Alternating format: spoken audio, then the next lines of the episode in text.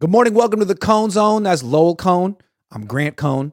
We got breaking news about the 49ers quarterbacks, Brock Purdy and Trey Lance. So let's talk about the breaking news uh, on this June day, starting with Brock. According to the NFL Network, Tom Pelissero, Brock Purdy remains on track to start week one. He's about four weeks into his throwing. Now he's going to go to Jacksonville and spend the next few weeks with a orthopedic surgeon or something and a personal coach. And all indications are positive so far. And it's very important for everyone to know every step of the way that he's doing great. What do you think of this news, Dad? Um, okay. I assume it comes from the 49ers. I mean, that's my guess. So maybe it's true. Uh, yeah. I'm often I'm often skeptical. I mean, I dealt with teams for 40 years, and I I, I know they massage the truth. So it seems positive. I like the kid. I think he's great for the team. I hope it comes true. I hope it comes true too. It just almost feels like the Niners are kind of trying to wish this into existence. Like, hey, three weeks, no setback. Four weeks, no setback. Like, you got like eight more to go. Do we really need to know every step of the way that things are going well? Why don't you just tell us at the end that it went well? Well, it makes it seem like they're a little nervous, doesn't it, Iggy? That's the what I'm going for. What is the emotion behind? It feels a little nervous, a little desperate. Yep. Like he's coming, he's coming, he's coming. Well, what yep. if he doesn't? Does that mean you're not so confident about the other options? I don't know. Like why? Why? I thought you um, had the um, most quarterback friendly team in the league. Anyone could do well here. Oh, you mean the quarterback room? Yeah, I thought it was a room, not a. I thought it was all about the room and not just room. Purdy. Yeah, yeah, yeah. Um, they have such a good room. What would it matter? Well, we'll right. have to talk. We'll have to talk about the other two guys in a minute. So let's say this is apparently good news. Apparently, it's apparently good news. good news. But it does feel like they're giving us a mixed message. On the one hand, they're saying we have a quarterback room. We like all three of our guys. It doesn't really matter. On the other hand, they're saying we we really, really, really, really hope Brock Purdy's ready week one. Week one. Oh, they don't say hope that he he will be ready. Oh, no, not, yeah, it's not even hope. It's like that's going to happen, no. and we're just going to speak oh. it into existence for sure.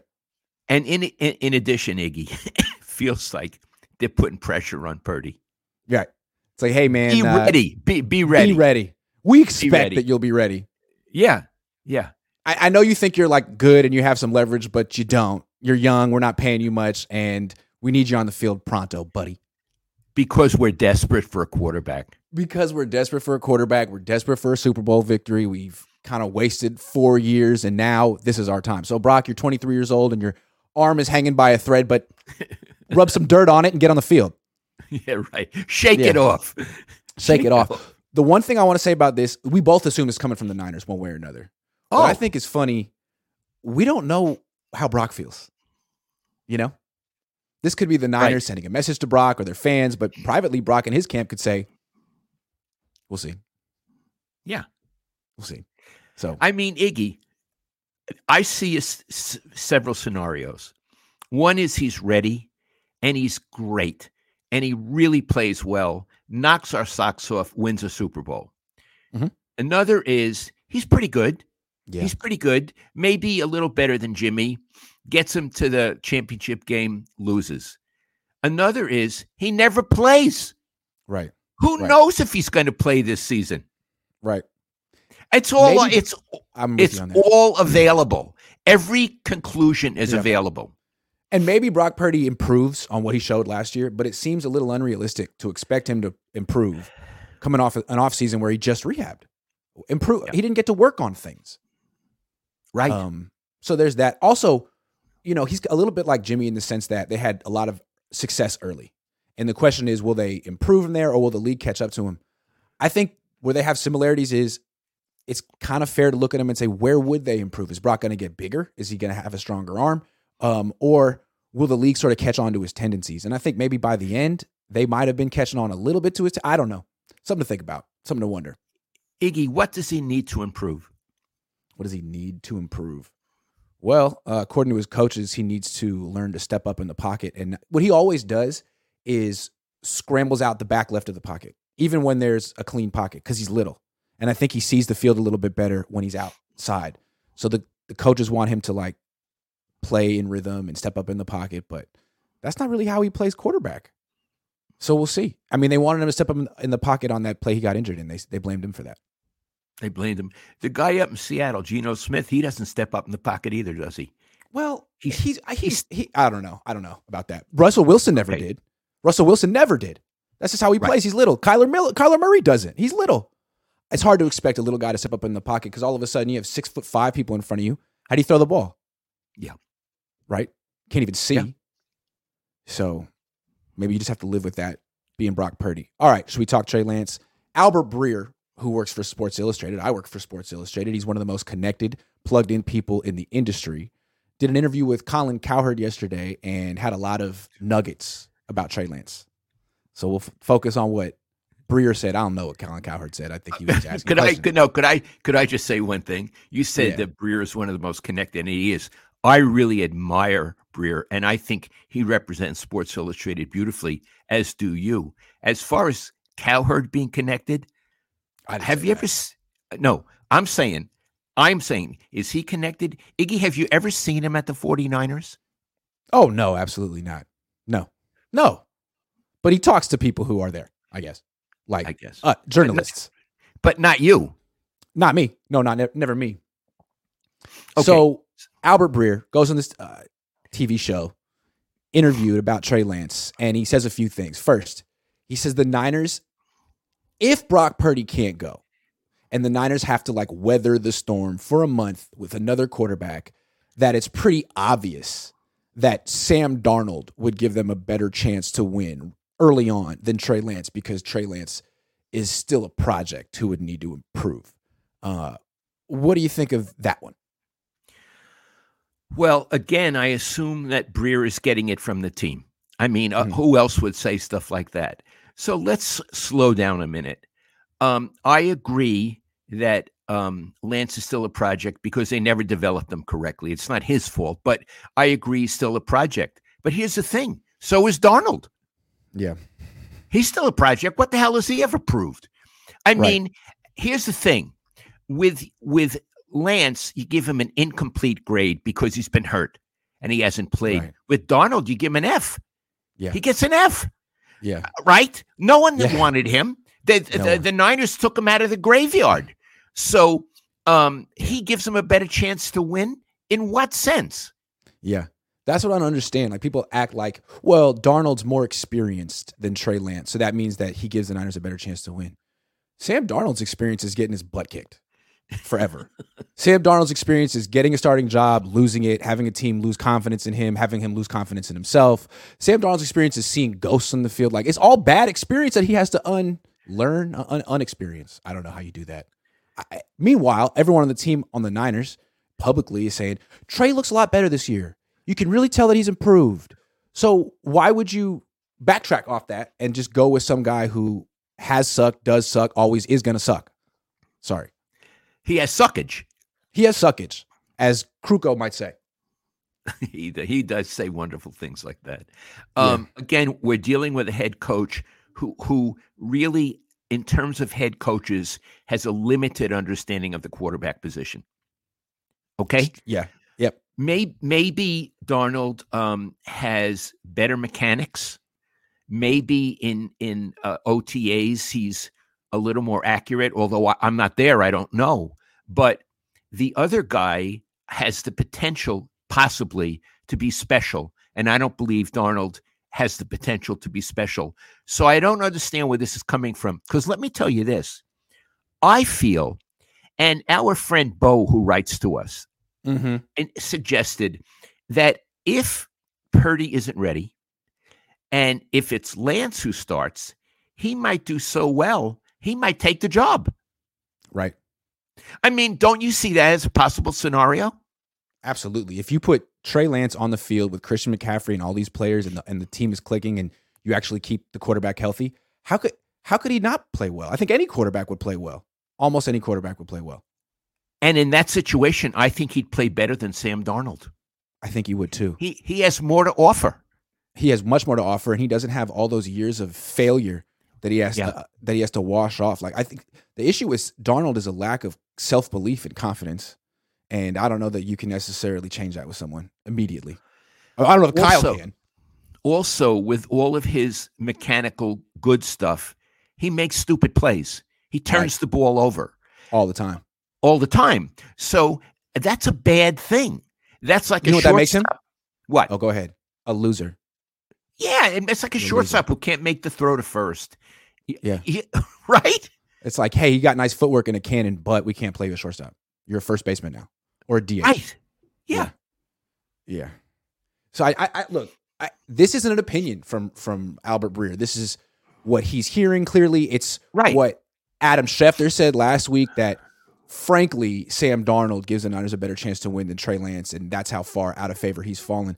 I don't know. I was at minicamp. Uh, I didn't see that. Now you could say it was close, and the fact that Trey hasn't separated himself from Darnold isn't a good sign for Trey, but it's just practice. And we've seen Sam in real games. It's never looked good. We haven't really seen Trey in real games very much. Might want to see that, but it's just interesting And- how nervous and- the Niners are. And also in in OTAs and minicamp, Darnold didn't bury Trey Lance. No, no, he looked okay. Lance Yeah. looked okay as well. So you know what? It's like they have a dream, and and they're um, re uh, reality into their dream. Yeah. And they're trying to make it seem like, you know, Kyle coveted Trey Lance, but he also coveted Sam Darnold. And really, they're on equal footing because they both are former number three picks who haven't really proven much in, in the NFL. Like, wait a second, wait a second. Kyle may have liked Sam Darnold, but he never traded three first round picks for him. I mean, the level of of uh, coveting seems like a little different. And now all of a sudden, Kyle's trying to rewrite history there and be like, no, I like, I always like Sam. I always like Sam. We, we got him on the first day of free agency. I needed to have him. Like, okay, but Yeah. you didn't mortgage the future for Sam Darnold. So No, he didn't. No, he didn't. He's gas. Isn't that what they call gaslighting? gaslighting. gaslighting. Gaslighting. They do that a lot out here. Okay, there was more from Albert Breer. This was interesting. He said that last year, the reason the 49ers were so gung ho with Trey Lance, starting him, no quarterback competition, Jimmy go away, Brock your third string, was because they were essentially counting on losing, willing to lose and go through the growing pains of his development. But that this year, they're not willing to do that because they fully understand that they're in win now mode as opposed to last year where they didn't understand what kind of mode they were in. Although, again, this is not his opinion, it's what he's hearing. They're coming off an NFC championship last year, they're coming off an NFC championship this year. Seems like they're in the same position, but now they feel like their position is more solidified. What do you think of that? It sounds ridiculous. You mean last year with all those players, they they were not in win now mode? Then why did they get McCaffrey? Right. Why did they get McCaffrey if they weren't Right. in win now mode? Uh huh. They was they got him. They got him because it would make Jed feel good. Right. Right. And why did they run Trey Lance so much if they were trying to throw like uh, develop him and throw away games? Like if you wanted to win with Trey Lance on the field, maybe you might run him a lot. You're not Yeah. developing him that way. No, I don't know who told Albert Breer that, but th- that sounds a, a little wackarama to me. It sounds extremely wackarama. I, listen, Iggy, for the last several years, the Niners have been in win now mode. Yeah. And the one thing they haven't done is win now. Right. And people keep saying, it's okay. It's okay. You know, football's a fluky sport and it's not it's not seven game series. You know, Eh, sometimes it, uh, a turnover or an injury, uh, but really the consistency that the Niners have been able to have last five, uh, it's almost like winning a Super Bowl. And they're going to win one eventually. So why are we criticizing him? When the way I look at it is, you know, these windows don't last forever. A lot of your best players are in their 30s, and you just had a four year window that you didn't go through. You didn't capitalize on to use a bunch of terrible cliches. And maybe if you hadn't traded for Trey Lance and you'd use those picks on players at any freaking position that actually were on the field, you might have won the Super Bowl last year, the year before that, both times. So to me, it feels like a really missed opportunity. You know, you had a very interesting uh, conversation yesterday with Ryan, Mhm. and you named um, some Like coaches who- who could actually win a Super Bowl with the Niners. The one guy in uh, Philly is Scangarello. Is that his name? Mm, Sirianni. Syria. I'm sorry. My wife was Sirianni. Italian, but but I'm not so good with. Uh, I, I You're not so. I'm not so good. Sirianni. I think he could do better with the Niners than Kyle. Now, Ryan had a very interesting comeback. Could he have done it with Jimmy? My feeling is a guy like Sirianni, Sirianni wouldn't have had Jimmy. He would have had a real quarterback. Sirianni could do it, Trey. Yeah. Yeah. He could deal with Trey, or he, he would have had a better quarterback than Jimmy. Right. So, I, I I mean, I think there are any number of uh, coaches currently in the league who could have handled, who could have taken advantage of the opportunity and handled the quarterback better. And what I think we're seeing with the Niners, and look, I know you people watching are fans, and I apologize because I, I, I'm being negative right now and, and critical. I'm not being negative, I'm being critical. And it's a difference. What we're seeing is the 49ers flailing at the most important position, flailing and giving out off the record tips to try to show they're on top of the situation, but only show them flailing more. Yeah, absolutely. I love it. They they keep trying to act like they have a plan, and Yeah. it makes sense. Last year, the plan was to lose, and it made sense we were going to lose because that was smart. But this year, you know, what? we we had a meeting, huddled up, and you said, you know what, we're not going to lose this year. Who's with me? And people, we all raised our hand. We voted on not losing. And sorry, Trey, we just that's how we feel this year, and that's smart. Yeah.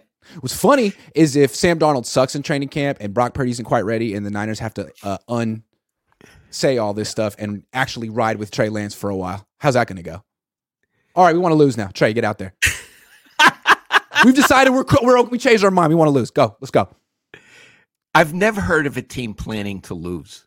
Now, there are certain teams that do lose and want to get draft picks and stuff, but before the season starts, you pl- is that why Kyle got off to such a bad start because he was planning to lose? I think that might be it. It's not that they start slow; it's that he wanted to start slow. Everything that Kyle happens uh, that happens to Kyle, he planned out. That's the best He part planned. about Kyle. Yeah, That theory is what my mother would call mishigas, and in, in Yiddish it means mishigas, craziness. It's it's the craziness theory. Yeah. I mean, the real, the truth here is that the Niners were never willing to be patient enough to get Trey Lance on the field ever. They've always seen themselves in win now mode. I have no idea why they traded for him in the first place. I don't get it. They were in win now mode. He's the least experienced first round quarterback ever. It never made sense. Once they got him, I thought, wow, that's a very confident move from a confident coach. He must have a plan. He didn't. He No, freaking he didn't. No, he didn't. So it's, you know, definitely one of the worst trades ever, but it's not finished yet because he's still on the team. How much longer do you think he's going to be here in purgatory? I have no idea. I have Two. no idea It- uh, because No. so many things can happen. He could start the season and do well, or get this: Darnold could start. he could, as uh, I'm not going to say the he could not do well, Mhm. and Lance Mhm. could come in and possibly do very well. So Iggy, I I am as confused about the quarterbacks as Kyle Shanahan is. Yeah, what's funny is we spend this entire offseason, you know, pontificating and moralizing about who should play. You know, who why it's who should play, why it's wrong to have someone and they're all going to play. They're all going to play. This is the 49ers. We're talking about Kyle Shanahan, head coach Kyle Shanahan. They're all going to play. They'll get their chances. Sorry. That's kind of a morbid thing to say, but it's like historically accurate. And I want to say one other thing. When we're critical of of the quarterback situation, I'm not particularly critical of Trey Lance. I'm critical of Kyle Shanahan and John Lynch for getting him and for paying that price. I, I'm Yeah. not critical of him. He's doing No. the best he can. He No. didn't make them take him number three. He didn't put a gun to their head. That's true. He's a he's a guy trying to be a good player, and they're inhibiting him. Correct. And it's like what they did to to flip it was they they made it his fault. Like, look, we gave him the best team, the best coaching staff. We gave him a year on the bench. You know, he he just couldn't do it. Brock did it, but he couldn't do it. Like, no, you gave up a bunch of draft capital for this guy. You didn't have you you knew he was a project. You were impatient. You didn't have anyone who could coach him. You threw up your hands and you're blaming him for Yeah. getting hurt. He didn't Yeah. even fail. He just got hurt because you use him like a running back. And they're like, no, no, no, Yeah. no, no, no, no. That's not what happened. That's not. It is what happened. No, and knowing what we know that they didn't have a plan, they probably should not have drafted him. And they cert Iggy, should we go to our next topic, or we're flirting? We're flirting with let's, it. Let, flirting? Let's do it right now. Uh, okay. So the last thing that Albert Breer said was that, and this is the kicker. A lot of people say, well, how can, I mean, I understand the Niners may have a feeling, they might be down on him, but don't you got to give him a chance? He's had 100 throws in the league. He's got, he started four games. Breer said it, and Adam Schefter said it last week. The Niners feel they've given him plenty of chances, plenty of chances. And apparently to them, practice means a ton. And I only see the training camp and some of the OTAs and mini camp, but all the stuff during the season I don't see. And apparently they just not impressed. Uh, do you think that qualifies as giving him chances? Lots of them. Okay, I'll say this. If he's really not progressed, and I'm in no position, Iggy, because I'm not down there, but if he's really the same quarterback season after season, I think that's a valid criticism. I mean, I assume they know something. They know something about how to throw a pass, you know, uh, how to work within Kyle's system. And if he's not doing it and doesn't show the ability to do it, then I think it's fair for them to believe that he's not the answer. Mm-hmm. My issue is I don't have um, I don't have confidence in their judgment. But uh, if they believe it, I think it's fair to to move on or to uh, experiment with other people. Absolutely, yeah. Uh, which I think, if from Trey Lance's perspective, okay, you've written me off. You don't want to give me a chance. You think uh, practice is the end all be all. Can I leave, please? Can I leave? It's getting late. I'd like to go learn another team's playbook and get on the field and compete somewhere else where they haven't completely written me off already. I mean, damn. Why am I here? Trade me for someone you're interested in. You like Sam Darnold? Use him. You don't need me. So I got a question. Yeah. And this is interesting, and I don't know the answer. Then why haven't they traded him? Well, may, let's go back to the beginning of our show. We're talking about the Niners, how confident they are that Brock Purdy's coming back. He's coming back. He's ahead of schedule.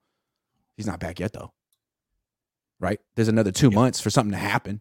And then stuff after that. So maybe the Niners, while they're projecting confidence, which is always a good move, maybe they're not so confident.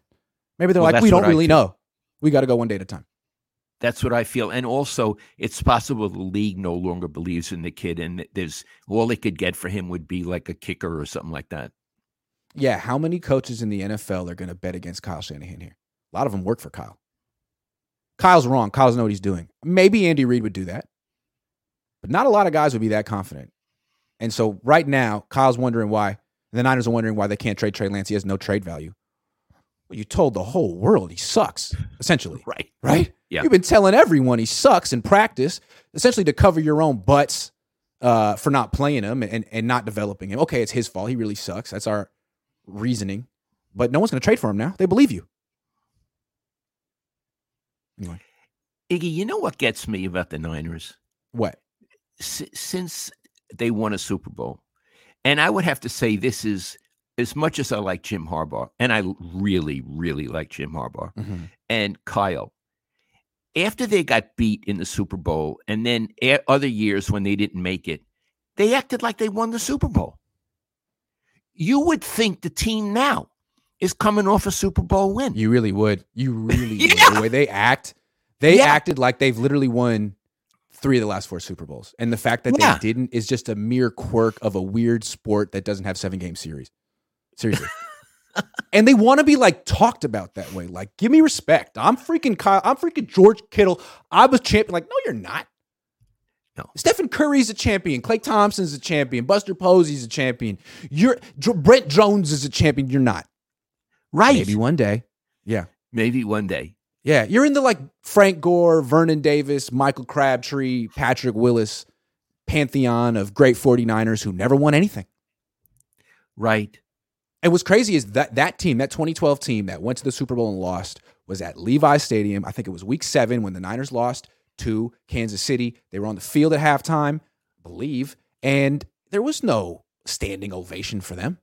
It was like a 10 second kind of mild applause of people that had a little bit of a nostalgia moment. And then that was it. Because you know what? They never won a Super Bowl. That's right. Doesn't matter. Oh, yeah, I remember the 2012 team. Oh, I loved them. Okay, it's over. But this team right now, and this organization acts like they're the Super Bowl champions. Not just that, they act like they're the um, blueprint for the rest of the league. The way they put their Right. team together is how the rest of the team should, how the rest of the league should put their team. They're the model franchise in the league without any hardware to back it up. They literally called Eddie DeBartolo's Niners an, a lemonade stand. I mean, that's how out of touch they are. Sorry, Was that who called it that? Paraag? Yeah. You know, Paraag, sometimes he doesn't have diplomacy because, you know, Mhm. as lemonade stands goes, that was a pretty good one. I would drink Imagine that. inhe- imagine inheriting the 49ers and looking at them that way. Yeah. You should have some respect. It's like inheriting the Yankees or the Lakers, and you look at them as a rinky dink organization that you need to bring into the modern times. Wow. Wow. But we were talking about Lance and all the chances he's gotten. I really feel like is one if, if you feel that he's I'll put it this way. You're judging quarterbacks based on practice. If you were really good at that, Brock Purdy would have played sooner. I agree.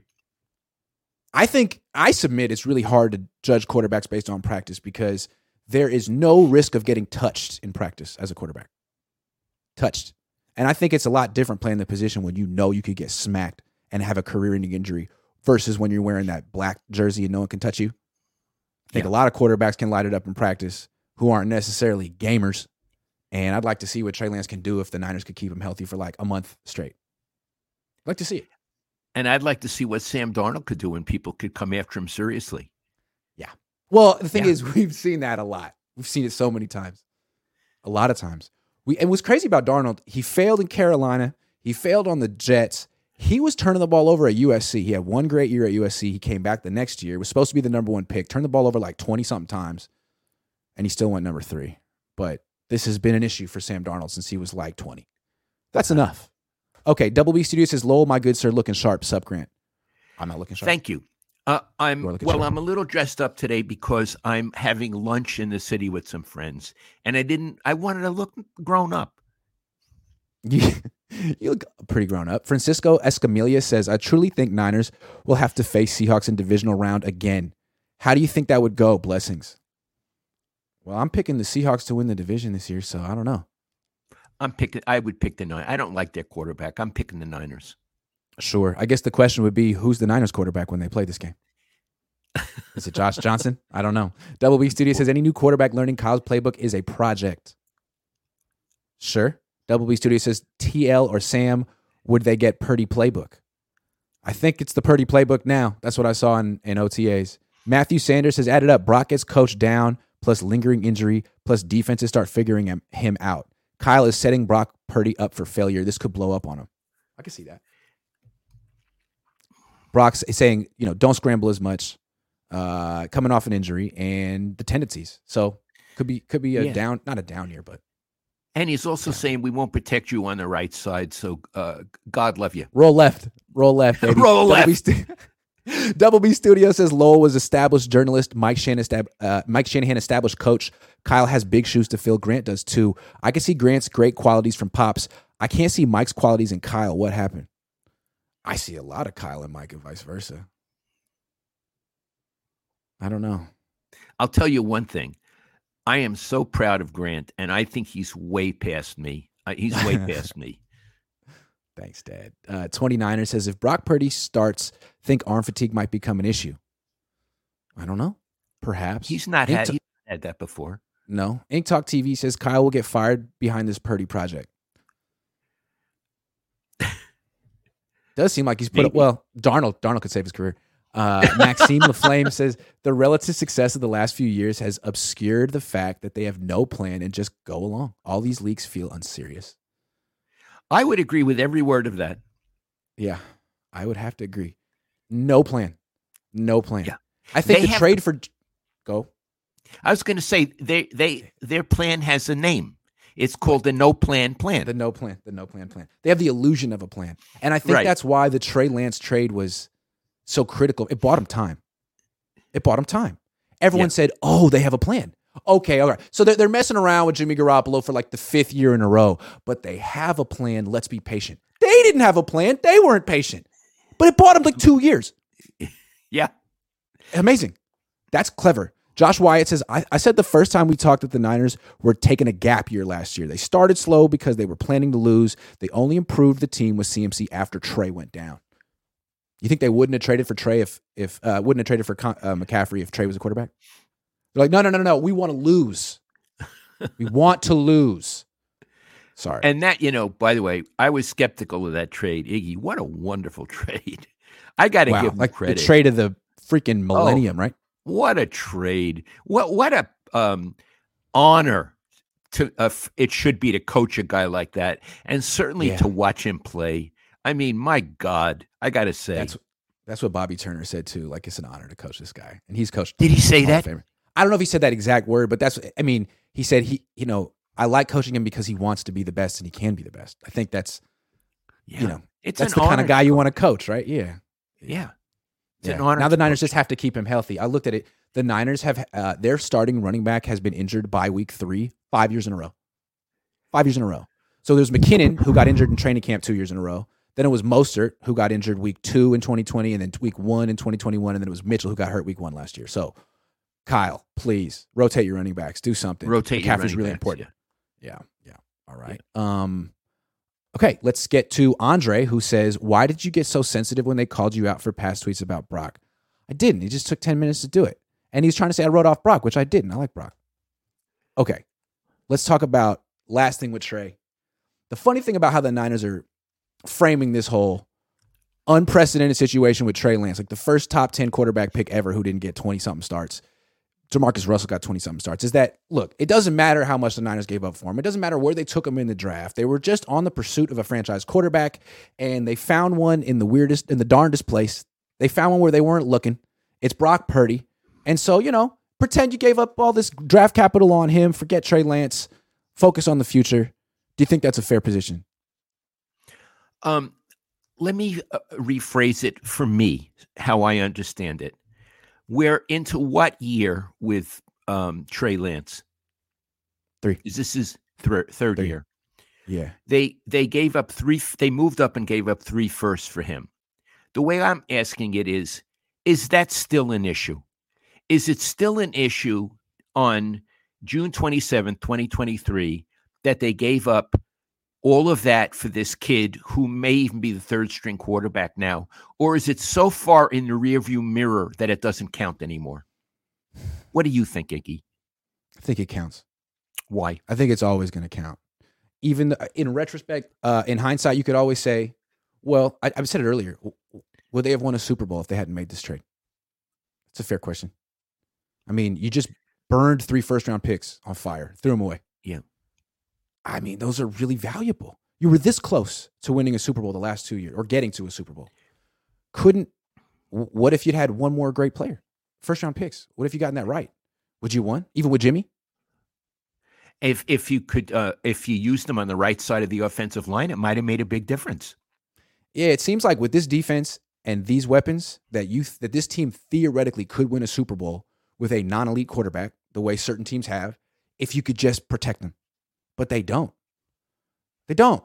And they ask these quarterbacks to protect themselves, and only really special quarterbacks can do that. So, despite having the best defense and the best weapons, they have a quarterback issue.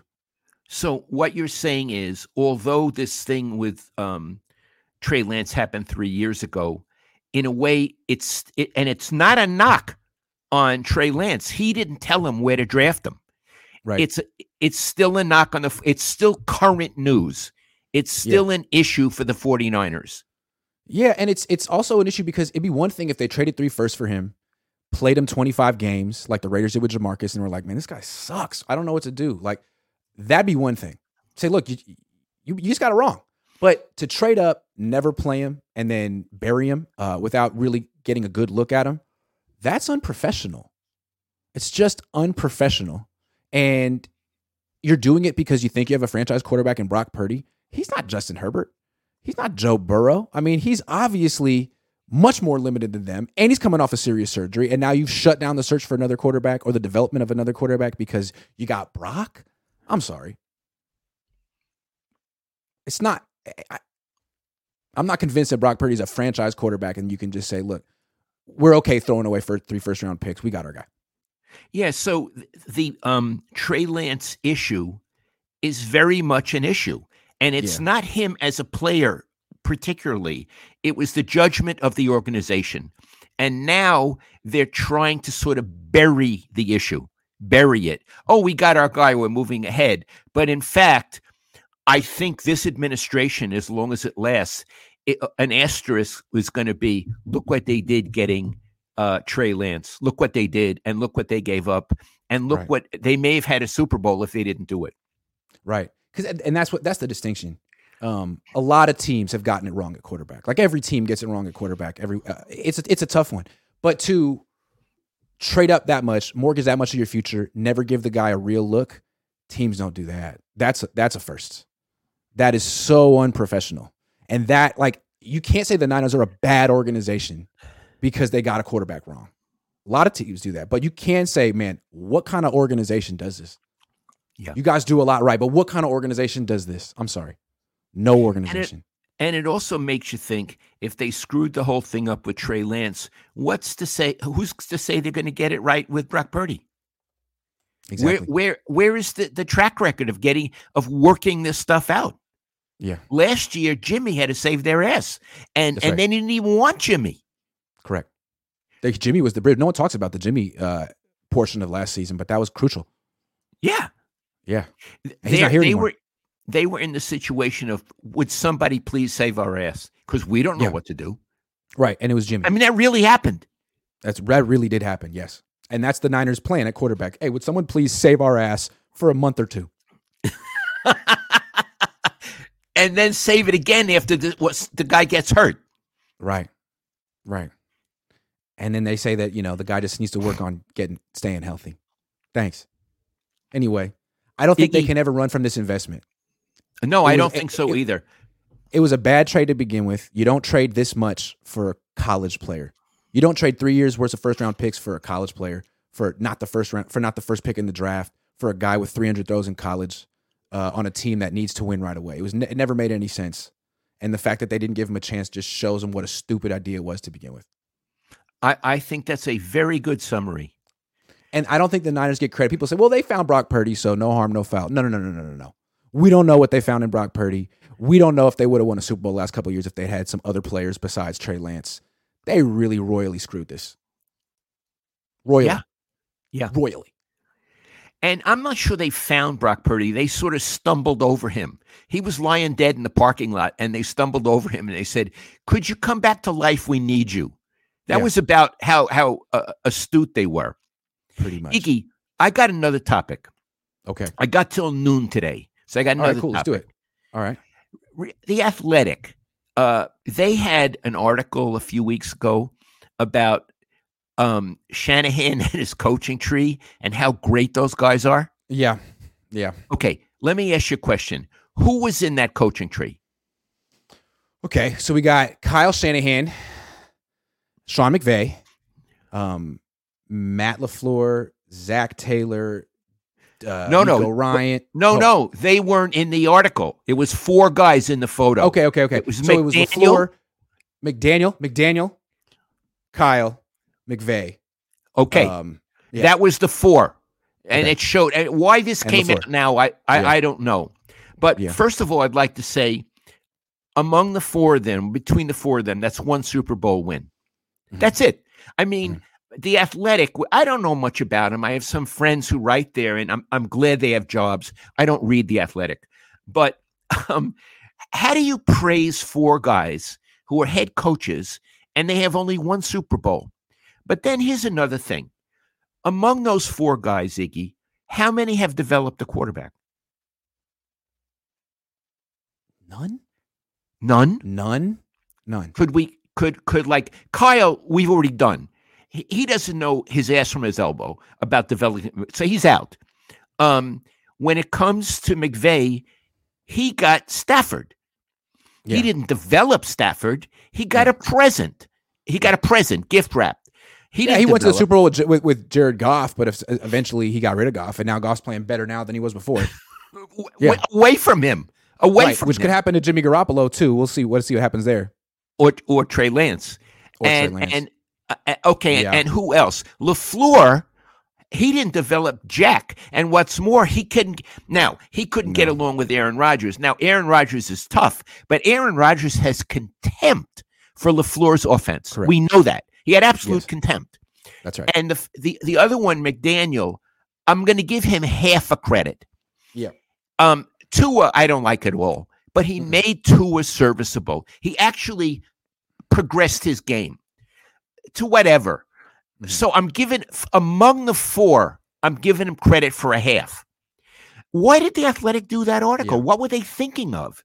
See, this is what I think. What is it about this coaching tree that gets people so excited without hardware to back it up? I think what they say is look at what these guys can do without a great quarterback, right? you just said it. You just said it with McDaniel. Look what he could do with Tua. He made Tua better. Tua's not that great.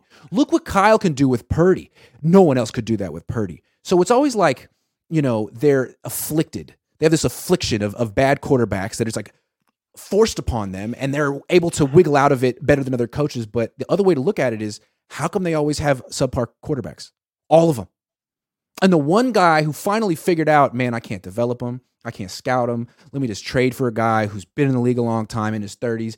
That's the only guy who won a Super Bowl out of this. Every Right. other guy is stuck in that game of, ooh, I can make this guy better. He kind of sucks, but on my team, he could be good. And, and Kyle's doing it again with Sam Darnold. He kind of sucks, but he could be cheap and I can make him good. No, no, no. Just get Stafford, man. He's good. He's expensive. Get him. But no, that's not what this group does. And they get praised for not doing it. Yeah, the Athletic praised them for. Actually, I look at its four losers. Uh, well, the one guy won a Super Bowl, but and then next year he went in the tank. It's four losers who won one Super Bowl and developed half a quarterback, and they wrote an article about him. I, Yeah. I don't get it. I don't get it, Iggy. I also think there's something to it. I, maybe this is a, psych, a psychological thing, but when people like telling you why someone's a genius, even though they may not be, this person here is a genius, and I'll explain why. Aren't they really telling you that they're a genius? They're really. Yeah. I'm a genius by proxy because I understand his genius and you don't. That's what they're saying, right? And I think Yeah. this coaching tree, like those kind of football fans that want to feel superior, the snobby football fans that think they're smarter than everyone else, they love the Shanahan McVay group because that's kind of what they represent. You know, the average football fan doesn't just doesn't appreciate them because the average football fan looks at stupid stuff like Super Bowl rings that anyone could see, but it, someone who watches the tape, you know, someone who sees the advanced stats, understands that these are really the best coaches and they're being held back by their players and it's a tragedy. Like, no, that's not what's happening. Andy Reid is a real coach because he makes it about his players. These guys make it about themselves And their system. and their system. All four of them use that system, and the system one wins Jack. Yeah, and it's their excuse for not being able to find a transcendent quarterback because they're just looking Yeah. for a guy who can fit. They just need a guy who can fit their system. Great. Good luck. Okay, I got a question. Of those four, and I have a strong opinion. Who is the worst coach, head coach of those four? And I, I, I think I know. Mm. It's interesting. My first instinct is LaFleur. Me too. I. Let I me say one thing. sh- okay. Let me say one thing about LaFleur. He coexisted with Aaron Rodgers somehow for like a few years. You think Kyle could have? No, he couldn't No. have him, No. and he couldn't No. have Brady. That's what I'm saying. That's why I feel like Kyle needs to be ranked way lower. Just talk about the quarterback. Could he work? Could he even work with Aaron Rodgers? No. Well, at least Lafleur did. Now Lafleur didn't win anything with Rodgers, but I don't even know that Kyle could work with him. I don't, and I don't think he could work with Brady. The first time he called the play, Brady didn't like. Brady would say, "I'm not going to run it. I'm going to do this," and then they'd have an argument: whose offense is it? Right. So the only high-priced quarterback Kyle can really work with is Kirk Cousins. Like, come on, man. That's a problem, Kyle. Yeah. Kyle. What if he's the co- the uh, quarterback here next year? Kirk Cousins. There's a report. Mike Florio said that word around the league is that the Rams and the Niners are going to be in a tug of war for Kirk Cousins next year. Next year. Who said that? Mike Florio. Mike Florio. He's always Iggy- wrong though. What's his batting average? Oh God, he's so far into the Mendoza line. It's hard to say. Yeah, forget Oh, him. 53. Forget, Forget him. him. Okay, could I do one more topic? One more topic. Yeah, Because I got, I got, uh, you got know- topics. I got 14 minutes. So over the weekend, I watched Reservoir Dogs. Oh, okay. Okay, so I have something to say. First of all, I love it. I loved Yeah. it. I, I loved it. Um, the Mr. Blue, Mr. Pink. I love all of that stuff. Iconic. It's great. I have to say, I think Pulp Fiction is a better movie. Wow. Why? m- may I tell you why? Please. I agree with you. Pulp Fiction is too long. Yep. And they could have cut out the, the butt scene, and also the thing with the uh, uh, walking and the watch wa- and swallow watch. all of that. It, It's it was juvenile. juvenile. Juvenile. It, So- it doesn't match the tone of the movie. Yep. Absolutely not. It's juvenile. Yeah. And and Right. Tarantino is a juvenile in many ways. He gets more juvenile with every movie. Sorry. Absolutely. Absolutely. But I'll tell you why I- I think it's, say, slightly better than Reservoir Dogs. Reservoir Dogs happens in one room. It's like a play, it's like a Mhm. filmed play. Yeah. Um, I, I think there's It more does, yeah. cinema. There's more That's true. cinema in um a good in. Pulp Fiction. Also, I don't think in Reservoir Dogs, as great as it is, there's a performance as good as Samuel L. Jackson in uh, Pulp Fiction. Well, yeah. Samuel L. Jackson in Pulp Fiction is just whew, iconic. Absolutely. You're right. Yeah. You're right. You're right. I, I, You're right. Iggy, I, You're right. I I, You're right. and also I would have to I agree say, with both of those. Yeah. I'm going to tell you something else. Travolta is really good in that movie, yeah. and the dance scene, uh, Yeah. "Say La Vie," say the old folks, yeah. uh, with him and Uma Thurman.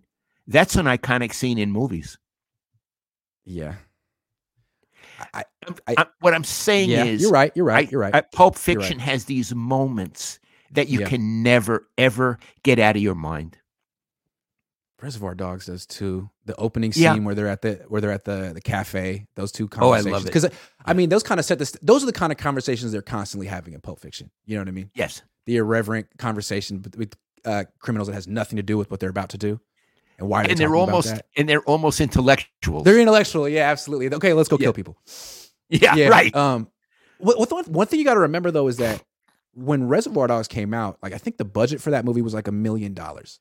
So he couldn't, he wasn't accomplished enough to get Samuel Jackson and and John Travolta and Bruce Willis. Like Reservoir Dogs was such a success, and then True Romance was such a, was such a success that he could have a big budget movie. And if you think Right. about it, Pulp Fiction is kind of like a big budget version of Reservoir Dogs. They're very similar. I agree. I agree. Yeah. Yeah. You know what? He, Iggy, he had hardly any money for the movie. I think he had Yeah. thirty thousand for Reservoir Dogs. Somehow Harvey Keitel got to read the the script. He got the financing and became a No. co-producer. See, So that's a great story. That's yeah, a great he, story. Keitel said, "I like this. I Right. want to be in it, and I want to co-produce it. I'll get you the money." Now he didn't get him a lot of money, but he got the money to make the movie. enough. And I, what I like about that is by the time he made Pulp Fiction, he was like an artiste. You know, Yes. everyone understood this guy's genius. So you can't edit him. He could do whatever he wants. And that was cool. Right. But at the same time, I like work by an artist earlier in their career when they haven't achieved that level yet. And they're still Yes. proving themselves. And understand, I love Reservoir Dogs. I'm not putting I love Pulp down. Fiction.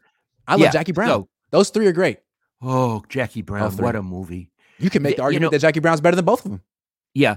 Iggy, Yeah. there isn't a wrong moment in Jackie Brown. Everything about that movie is perfect. Agree. And one of the, yeah, as opposed to Pulp Fiction, and one of the things that's so great about those first three Tarantino movies is soundtracks. And you Yes. could argue that the Jackie Brown soundtrack's the best with the doo And the Delfonics. because it has a whole theme. Reservoir Dogs has a theme too with the super sounds of the seventies. Pulp Fiction has great songs too, but it jumps around. Yes. Oh, uh, What is the Yeah. theme of the super sounds of the 70s? It's just like whatever. It's just a radio station that's having like a, a, weekend special of just like throwback Yeah. 70 songs. I love And it. I forget the guy's name who he's that deadpan voice. You're tuned in to super sounds of the 70s. right. and he like he plays it, cranks it up when he's uh, cutting the guy's ear off. I mean, it's that's a pretty iconic Ah. scene. It's tough to watch, but that scene where he's dancing to clowns on the Oh. left of me, jokers on the right, and he cuts his ear. I mean, come on. Is that the That's a best torture scene. scene in the history? That's the best torture scene ever. Uh, uh, that's Ma- Mike Mike Marsden. Uh, Mike Madsen. Yeah. Madsen. Iggy. So he's great in that movie. He's, He's great. great in that movie. He's a great psycho in that movie. He's a great He's- psycho in that movie. Absolutely. And the dancing before he's to, he's, because he's going to love it, right? He's, gonna, love he- it. he's savoring it. He wants to Yeah. savor it. You know what I mean? Yeah. Um, That is- Steve Buscemi's great in that movie. Steve Buscemi's great in that movie. Tim Roth is better in that movie than he's in, in Pulp, than he is in Pulp Fiction. He has a bigger role. I agree. I, I agree. Harvey Keitel's just freaking. He's better in that movie than he is in Pulp Fiction. Bigger role. Mr. Wolf. Love Yeah. both of those movies. And and uh, Quentin Tarantino's in both of them. He's in the first scene. And I Yeah. want to tell you, Iggy, in the first scene when they go around, there's Mr. Blue. You hardly see Mr. Blue in the movie. In real life, Mr. Blue was a writer named Edward Bunker. He wrote one of the greatest crime novels ever. Um, I forgot the name of it. I, in fact, I just got it. I, I, I read it online. I liked it so much. I, I got it uh, as a book Mm-hmm. here's the thing in real life edward bunker was a career criminal he was in um, san quentin he, Wow. he didn't get out until he was i think in his 30s and then he he had started writing in prison and then he was so successful he didn't have to be a crook anymore but tarantino admired him and put him in in the movie as mr blue Wow. and then Edward Bunker wrote a, a memoir about his life called Mr. Blue. Wow. That's Yeah. freaking amazing. See, that Yeah. makes that, that story even better. The fact that every another thing about Reservoir Dog, the fact that their characters are named Mr. Color, like that's iconic too. Remember when I was a little kid and you had the, we had Mr. Blue, Mr. Gray? Yeah. Because Yeah. of that movie. I didn't even know. That's right. We called our cars by the uh, color, Mr. This, Mr. That. We did. And that I, see Buscemi saying, Why do I gotta be Mr. Pink? Why do I gotta be Mr. Pink? Because you're Mr. Pink. That's it. yeah, you know, Buscemi was a pain in the ass. He didn't want to pay the dollar tip, and he didn't want to be. He was always a, a, a contrarian, right? He's the one guy who doesn't die. No, I think he gets he- I think I think he gets arrested, but Yeah, he's he the one guy who doesn't die. Right. So maybe you should be a contrarian. Maybe you should question everything, man. Yeah, I don't know. I like anyway, uh, so thanks. For it's hard to watch though, right? It's a lot of screaming. It's a lot of screaming in that one room. A lot of blood. Oh God! Oh, God! You're gonna be okay. You're gonna be okay. I don't know. You sure? At the Shut up! When Keitel is screaming and, and he's over Tim Roth, it's like the ending of King Lear. Yeah, absolutely. It is right. Right? It's like the ending you guys just Lear. all suit each other already? all right, I gotta go. All right. Uh, I'm gonna answer a few more super chats over here, but I'll see you later. No, no, no. You good? I, I'll wait Are till? Okay, I'll wait till right. noon. I want to see. Pharisee says, "Is Danny Gray going to get on the field this year?" I don't even think he's going to make the team. We'll see. Nadro Niner says, "Love the show, guys. Uh, it was curious that Kittle said what Kelce told him about how he and Pat work on things and how he's trying to do the same with Trey. It was curious that Kittle said what Kelce told him about how he and Pat work on things and how he is trying to do the same with Trey. Well, let's see if Trey's on the team. Yeah, and also I love how uh, Kittle always makes himself the center of the team. It's about Kittle. It's Yeah, not like about he's the head Trey. coach. Oh, Like he's the head coach. Oh yeah, I'm, I'm working with Trey. Yeah, I'm doing what I can. Give me a break. That guy a is freaking break. that guy is such a a, a news hound. You know what I Oh, yeah. mean? Yeah. Absolutely. Okay. Let's let's move on. And what's funny is a lot of other people that do what he does get the label of diva, attention mongerer. Not him. Everyone thinks he's No. just really just the tr- most charming guy. Ink Talk TV says from quest for six to Super Bowl window, and you replace the quarterback you don't want with a quarterback that's the exact same, maybe less. Stop the Super Bowl talk, please. Sounds good to me. It's a quarterback league. Josh Wyatt says, My point was that they didn't believe in Trey. Why trade assets to win now if you are convinced that Lance won't work, which explains the entire 2022 offseason when they didn't fill obvious needs?